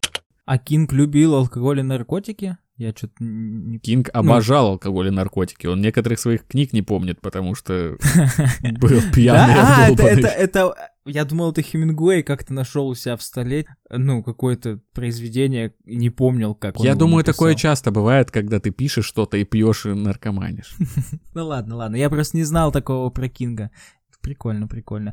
А во-вторых, во-вторых, черт возьми, вот это точь в точь человек с той самой легендарной фотографией, где якобы Марк Чепмен берет автограф у Леннона перед тем, как его убить. Мы эту фотку приложим, я думаю, и так многие ее видели, но одно лицо, этот момент, над которым меня прям порвало, я прям смотрю и думаю, блин, вот что-что нахрен, а Стивен Кинг, одно лицо с Марком Чепменом в то время, вот конкретно в В то время одно лицо. Блин, это прям аж и жутко, и смешно. И, конечно же, Лайтфуду это просто крышу сносит. Он прям такой, боже, вот же он, это он убийца. И он начинает читать эту рецензию повнимательнее, чтобы там найти тайные знаки. И в этой э, рецензии Кинга называют пиротехником или большой зажигалкой Зиппа. Вот такие эпитеты к нему применяют авторы. И, конечно же, конечно же, Стив считает, что это такое тайное зашифрованное послание, в котором сообщается о будущем убийце Леннона. Ведь смотрите внимательно. Силуэт человека, стоящего в плаще и стреляющего из револьвера, по словам Лайтфуда, похож на силуэт открытой и зажженной зажигалки Зиппа. То есть они как бы вот о чем говорят. То есть называя Кинга с большой зажигалкой Зиппа, они тем самым обозначают то, что он будет стрелком в каком-то громком деле скоро. Ну, комплимент реально странный. Я, конечно, не знаю, что у них там, может, это какое-то типа ну, устойчивое типа, там... выражение, но чувак, ты крутой, как большая зажигалка Зиппа. Да книжка же называется «Воспламеняющая взглядом», и типа а, такие ну, аналогии да, да, да. на тему огня, эпитеты они решили применять. Но неважно. Важно следующее. Из дула пистолета при выстреле выходит огонь, то есть стрелок создает огонь, то есть он как бы пиротехник. А, вот что, вот что имелось в виду. Они при, прям пальцем, можно сказать, тыкнули, да, прям в лицо Стивена mm-hmm. Кинга, указав на то, что yeah. он убьет Джона Леннона. Стив Лайтфуд моментально делает выводы. Убийца Стивен Кинг. И, кстати, что важно, интересно и, мне кажется, ложь. По его словам, на тот момент он понятия не имел о том, кто такой Стивен Кинг. Вот он говорит, что вот когда я увидел, я увидел его в первый раз, и, и вот такое у них знакомство произошло. Ну, может быть, кто его знает. Дальше Лайтфут начал искать подтверждение своим словам в книгах Стивена Кинга. И я думаю, ни у кого теперь нет сомнений, что там он их нашел целую гору. Даже не будем пытаться их приводить, там много всего, по типу «Если кого-то в романе, вышедшем за пять лет до убийства, не дай бог зовут Джонни, то, боже мой, это же неопровержимое доказательство. Если кто-то в романе стреляет кому-то в спину, то, Господи Иисусе, это же чистосердечное признание». Судя по тому, как работает мозг у нашего героя, он нашел в зажигалке Зиппа силуэт человека, стреляющего из пистолета. Ему ста жизней не хватит, чтобы найти все образы в книгах Стивена Кинга, которые никто туда не закладывал изначально. Да. Кинг же напишет там, по-моему, по книге в год. Ну, типа, он очень продуктивный автор, да. И с таким погружением в детали и трактовкой обычных слов он может связать Кинга с почти всеми убийствами в мире, наверное. Кого да, бы да, не да. убили, скорее всего, это был Стивен Кинг. Неопровержимо вам это докажет. А что будет, когда он до Донцовой доберется? Самое, наверное, интересное — это интервью, которое Кинг дал журналу Playboy, в котором он поделился своими мыслями о жанре ужасов. Итак, цитата. «У фильма ужасов, как и у пошлого анекдота, есть грязная работа. Оно намеренно обращается ко всему худшему в нас. Это освобождение от болезней, освобождение наших самых низменных инстинктов, реализация наших самых отвратительных фантазий. И все это происходит, что вполне закономерно, в полной темноте. По этим причинам хорошие либералы часто избегают фильмов ужасов. Что касается меня, то мне нравится смотреть самые жестокие из них. Например, «Рассвет мертвецов». Они поднимают люк в нашем цивилизованном мозгу и бросают туда корзину с сырым мясом, голодным аллигатором, плавающим в этой подземной реке внизу. Зачем переживать по этому поводу? Ведь именно это не дает им выбраться. Это удерживает их там внизу, а меня здесь. Леннон и Маккартни пели, что все, что вам нужно, это любовь. И я с этим согласен. Все, что нужно, это любовь. Пока ты кормишь своих аллигаторов». Ну что сказать по этому поводу? Очень крутая и криповая цитата Кинга. Вообще, по большому счету, тут просто упомянута фамилия Леннона, но Лайтфуду этого достаточно. Но на самом деле, это вот самое больше всего мне понравился отрывок, который как-то про Стивена Кинга что-то говорит касательно этого дела. Тут получается реализация наших самых отвратительных фантазий, что закономерно. Это происходит в полной темноте. Ну, Леннон убит там ближе к одиннадцати в Нью-Йорке. Якобы это фантазия Кинга, плюс упоминается фамилия Леннона. Он говорит про аллигаторов, которые внизу, а я наверху. И, возможно, это тоже имеется в виду Леннон. Ну, у меня не, не, не развита пока просто такая способность вот так все вычленять. Возможно, просто я не захвачен так, как захвачен этим был Лайтфут, и был просто способен везде найти все, что угодно. Сделал в итоге себе вырезку из этого журнала и присобачил ее к своей брошюре. И вот тут вообще, знаешь, самая непонятная часть, самая странная, главная сюжетная дыра — это мотивы Кинга. То есть он тут появился в истории просто из-за того, что он на фотке оказался похож на Чепмена. Если Никсона, Рейгана, окей, у Никсона были терки с Ленноном, Рейган тоже президент, политик, пускай, ладно, можно их подвязать, но Кинг тут как оказался, зачем ему? Чем ему насолил Леннон. Возможно, я, я просто читал, что вообще очень много читал, чего пишет Лайтфуд в своем сайте, что, возможно, чуть-чуть испортило мою жизнь, но тем не менее он писал, что Стивен Кинг, он же такой создатель ужасов, создатель кошмаров, который пишет про убийство, пишет про всякую жесть, и он как такой творец, хотел создать свой самый страшный кошмар, а по словам Лайтфуда, самый страшный кошмар — это жизнь без Джона Леннона. Типа вот какая была задумка у Кинга по одной из версий. А может, он сделал это за популярность, например? Ну, очевидно, ему заказало это мировое правительство. Да ладно, что? Стоп, мы ищем какое-то... Мы ищем объяснение очень странной штуки вообще. Ну, чувак, вот этот Лайтфуд, он... Короче...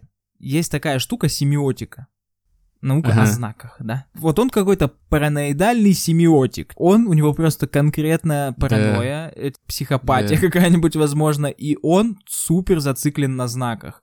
И теперь, особенно по истечению такого большого срока, он, наверное, вообще просто смотрит в небо, видит облака и видит в этом... знак того, что mm-hmm. Стивен Кинг убил Джона Леннона. Но, тем не менее, Лайтфуд был поражен теми успехами, которых он добился в своих поисках истины. Но еще больше он был поражен тем, как мало поддержки он получил от своей семьи и от американского народа, когда начал громко заявлять о себе. «Моя собственная мать, мои братья и сестры, единственные люди, которые должны были помочь мне заявить о себе, чтобы я мог уберечь свою жизнь от опасности, сделали шаг назад, несмотря на мое тяжелое положение». Слушай, а вот как отличить? Смотри, у него и у Леннона, получается, были ситуации, когда родственники не верили в их идею. И, значит, Леннону тетя сказала, что гитара — это не то, чем ты сможешь заработать на жизнь. А ему тоже, наверное, сказали что-то в таком роде, что убийство... Джона Леннона с Стивеном Кингом. Это не то, чем ты сможешь заработать себе на жизнь. И, и он такой... Ну вот как понять, ты в этой ситуации, ты что-то подобное слышишь? Ты Джон Леннон или ты скорее Лайтфуд?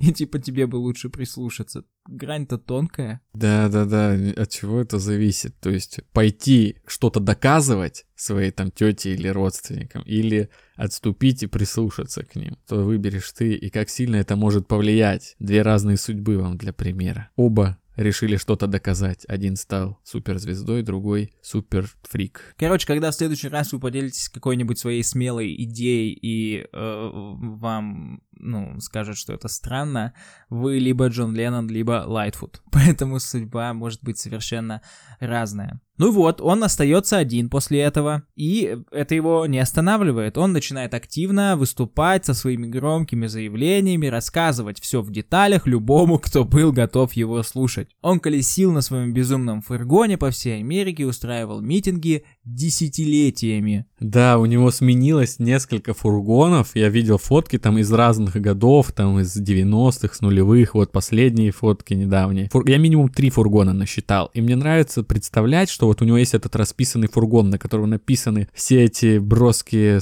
фразы, типа «Стивен Кинг и Никсон убили Леннона», там «Открой истину, понюхай ночной кошмар». И каждый раз, когда у него ломалась машина или он просто ее менял, он хотел начать все сначала и там не обклеивать ее, но потом срывался, снова клеил свои стикеры и отправлялся доделывать уже, выполнять свою миссию. И, блин, кстати, жуткое, жуткое видео еще нашел, где он едет по трассе и очень петляет. И называется как-то типа Стив Лайтфут водит пьяный, то есть его фургон с этими надписями как-то мотает по дороге. Слушай, он такой решает, что все, он оставляет эту историю в прошлом, берет себе новый фургон, сидится и такой: все, все, чувак, ты найдешь себе нормальную работу, найдешь женщину, заведешь семью и никогда не будешь вспоминать о Стивене Кинге и Джонни Ленноне. Все, но для начала покушаем. Он едет кушать, случайно заезжает в Бургер Кинг.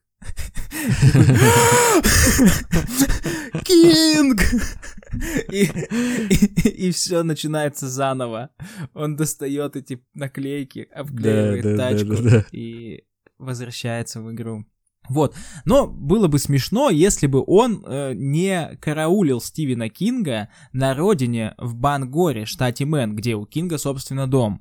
Лайтфуд преследовал его и во Флориде, но ничего противозаконного так и не сделал. Вот, например, что он пишет о своей встрече с Кингом в марте две тысячи двадцать первого года.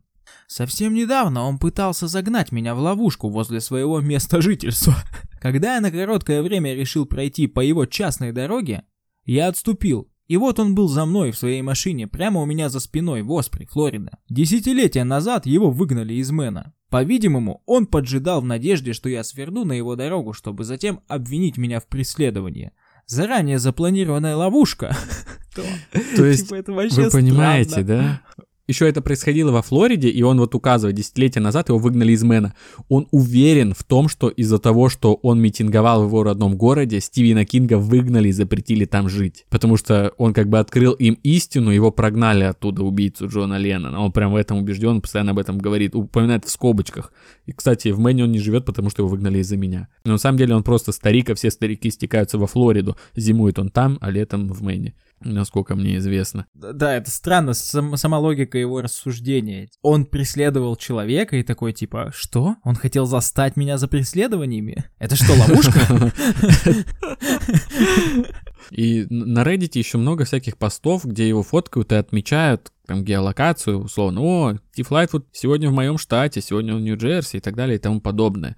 Просто как фотоохоту за ним ведут, прикалываются. И многие делятся историями, как встречались с ним, кто-то говорит о том, что видел его в магазине, и тот уверял, что он поет лучше, чем Боб Дилан или что-то такое. И один пользователь еще поделился тем, как давным-давно он был на встрече с автором, где Кинг подписывал книжки, вот это вот все классическое.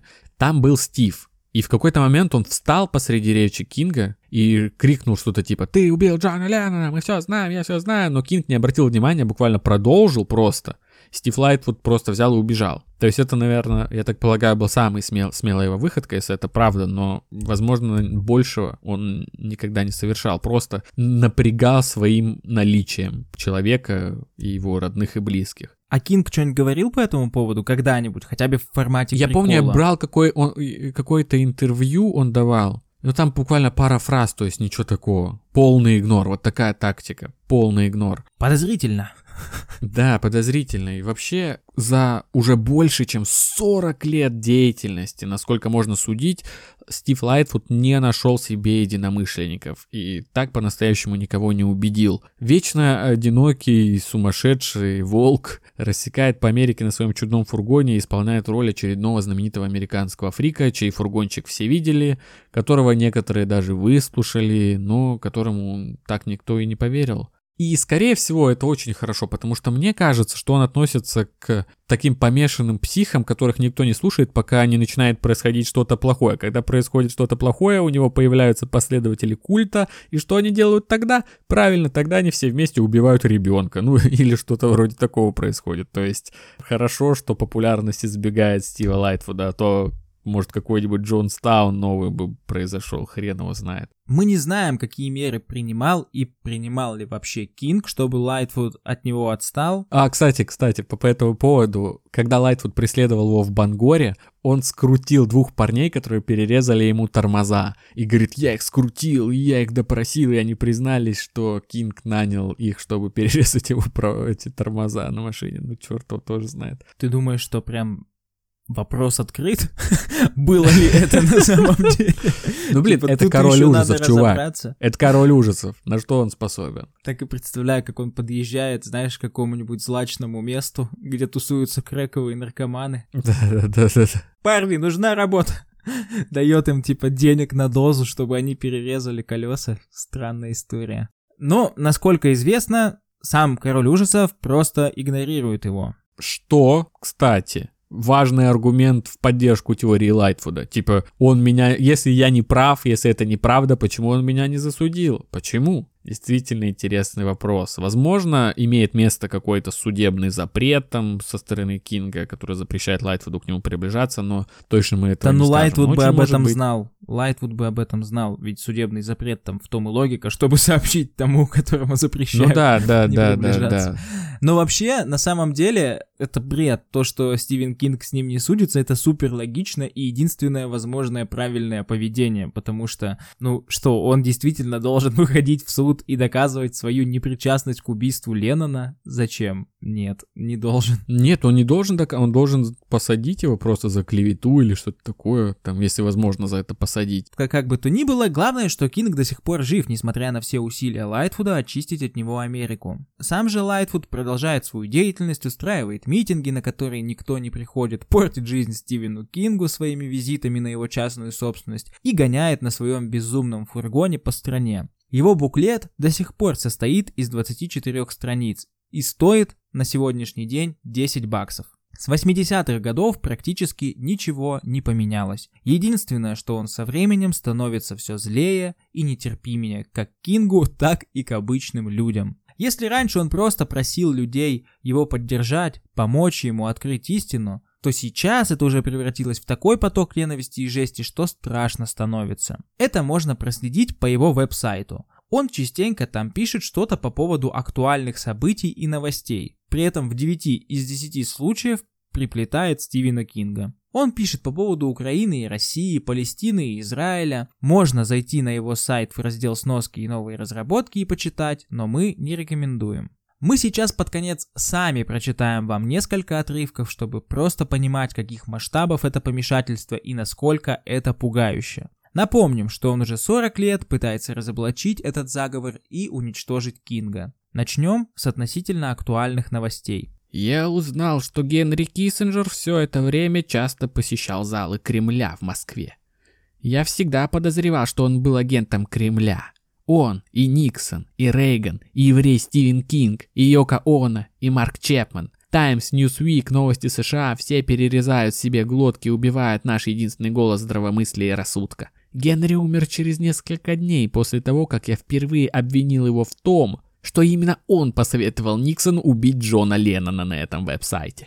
То есть он, кстати, о, блин, вот это вообще крипи момент. Он очень много связывает смертей с собой. То есть есть прям длинная паста, у него сплошняком текст идет вообще без какого-то разделения на даты, можно только догадываться, что когда писалось, но у него есть отрывок огромных размеров, где он с самого своего детства, начиная, рассказывает, вот он начинает рассказывать, я как бы ни на что не намекаю, но вот такие события я замечал, и начинает прям с самого детства перечислять, то есть какой-то мальчик его ударил, обидел, потом его отец сгорел в котельной, в студенчестве кто-то ему палец вывихнул, хотя тот гольфом занимал, занимался и, ну, не смог участвовать в соревнованиях, типа через несколько дней он раз сбился на машине. Там какой-то журналист отказал ему в интервью, рак у жены у него. И вот так он перечисляет, перечисляет бесконечно. Доходило вплоть до того, что он говорит, вот я собирался митинг сделать в этом месте в Америке, на него никто не пришел, я уехал, и там землетрясение началось. То есть, я не знаю, к чему это, как бы вера в то, что ты что-то больше, чем просто человек, что ты какой, какая-то, какой-то типа роковой парень, я не знаю, что ты мессия, как он говорит, посланник. Но я надеюсь, что это касается только тех, о ком он знает, и что нас он не послушает и не проклянет. Да, надеюсь, он не, не знает русский язык. Следующий отрывок. Возможно, ты слишком завидуешь мне, чтобы позволить мне спасти тебя сейчас. Но это твоя вина. Ты такой глупый, ревнивый, трусливый, фальшивый и недостойный меня и моих доказательств с самого начала. Я буду мертв через тридцать пять лет. И я знаю, что вы все десятилетиями жестко, ревниво сопротивлялись мне и негодовали на меня за то, что я герой. Пошли вы на... дураки. Спасайте себя. Будьте вы прокляты Богом. И вы действительно прокляты Богом на случай, если вы не заметили. Стивен Кинг правит вами, тупые дураки. Удачи Ой, вам боже. Без меня и этих доказательств. Но у него помешательство, он типа реально просто психопат, параноидальный психопат. Идем дальше. Поздравляю всех. Вы только что разозлили меня до такой степени, что теперь вы мне не нужны, и меня не волнует, что вы обо мне думаете. Я нужен вам. Если вы никогда этого не поймете, проиграете вы, а не я. Я уже знаю, что вы все недостойные мошенники, которых я спасу только для того, чтобы очистить мир для себя, а не для общества в целом. Вы как биологический вид слишком глупы без героя. И вы слишком глупы, чтобы перестать убивать тех, кто у вас есть. И я надеюсь, когда-нибудь вы пойдете путем динозавров. Бог создал плохую партию. Законченные мазохисты, настолько перевернутые, ущербные и злые, насколько это возможно. Стивен Кинг владеет тобой. Все ваши религии — это нелепость, где вы просто стоите мокрые под струей мочи. Жесть, чувак, блин, это что такое? Это, это... записки какого-то девятиклассника, у которого переходный период, но он в коррекционной школе, типа, и все равно не может сложить это в что-то более или менее стройное. Вполне мог бы обойтись без фразы «Стивен Кинг владеет тобой», но она должна быть там. Без, да, без да, этого да. Он не может. Идем дальше. У меня в анамнезе нет ни психических заболеваний, ни употребления наркотиков, за исключением марихуаны. Я также никогда не принимал никаких таблеток. Я даже не употребляю алкоголь. Мой отец был врачом и хирургом, и я забочусь о себе физически и морально. Я настолько здоров и безупречен, что, кажется, они этого не выдерживают. Сомневаюсь, что кто-нибудь другой был бы таким же здравомыслящим после того, через что прошел я. Ну, тут он раскрывается, ну и раньше раскрывался, но тут прямо он называет себя безупречным, то есть он еще такой нарциссического типа. Да, да. Поверила фильмом «Таксист». И последний отрывок на сегодня, после которого безумия будет уже достаточно. Стивен Кинг написал книгу под названием «Ярость» в семидесятых годах о мальчике, который стреляет своих одноклассников задолго до того, как вообще появились скулшутеры. Стивен Кинг сумасшедший, он даже в юности собирал альбом вырезок Чарли Уитмена, стрелка из башни колледжа в пятидесятых годов. Почему я говорю на своей странице в отделе об авторе про массовые расстрелы? Я тот самый герой, который вам нужен, чтобы остановить массовые расстрелы, посадив Стивена Кинга в тюрьму и снова вернув наш мир на путь морали. Вот почему. Меньшее никогда не сработает. Пока этого не произошло, вы все, честно говоря, заслуживаете массовых расстрелов, иначе их бы не было. Я герой, которого не хватает в нашем мире, на которого детям нужно равняться, потому что их родители и религия просто не хотят этого и никогда не будут хотеть. На горизонте нет никого, даже близко похожего на меня, кто сможет спасти вас. Этот чел нуждается в лечении. Нуждается в лечении, нуждается в лечении. Но самый, знаешь, какой интересный вопрос? У него же была какая-то социальная жизнь. Он работал, насколько я знаю, там в ресторанчиках официантом, играл в гольф. У него были девушки, по его рассказам. Ну, по его рассказам. По его рассказам. Что сыграло ключевую вот роль? Возможно, какая-нибудь шокирующая новость про убийство Джона Леннона, который был прям его супер кумиром, и того это так шокировало, что у него фляга отсвистела, и он начал искать тайные знаки. Может так повлиять смерть кумира на человека? Я не знаю. Ну, я думаю, что тут психоанализом заниматься не стоит. Мне кажется, что причина может быть вообще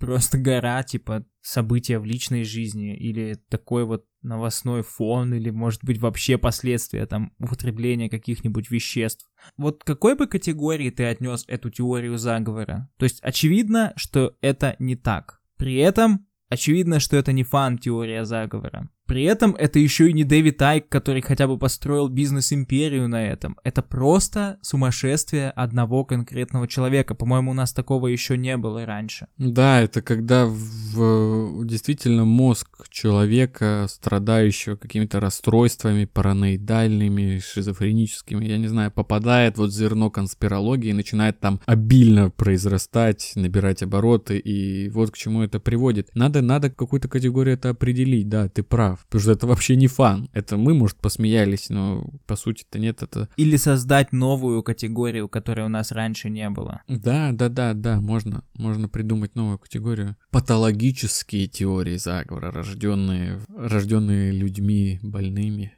Да, это прикольно, патологическая конспирология, так и, так и определим. Ну, пока, пока оставим, может быть, нам лучше варианты предложат. Рабочее название, еще. Рабочее название будет такое. Да, да, патологическая конспирология, вот, вот что это было. История безумия, по сути, музыки и любви. Вот мне еще интересно его отношение к Стивену Кингу. Действительно ли он его не знал? Или он все-таки его любил и хотел его внимания добиться, а не как-то... Или он любил их вообще обоих, и Леннона, и Кинга...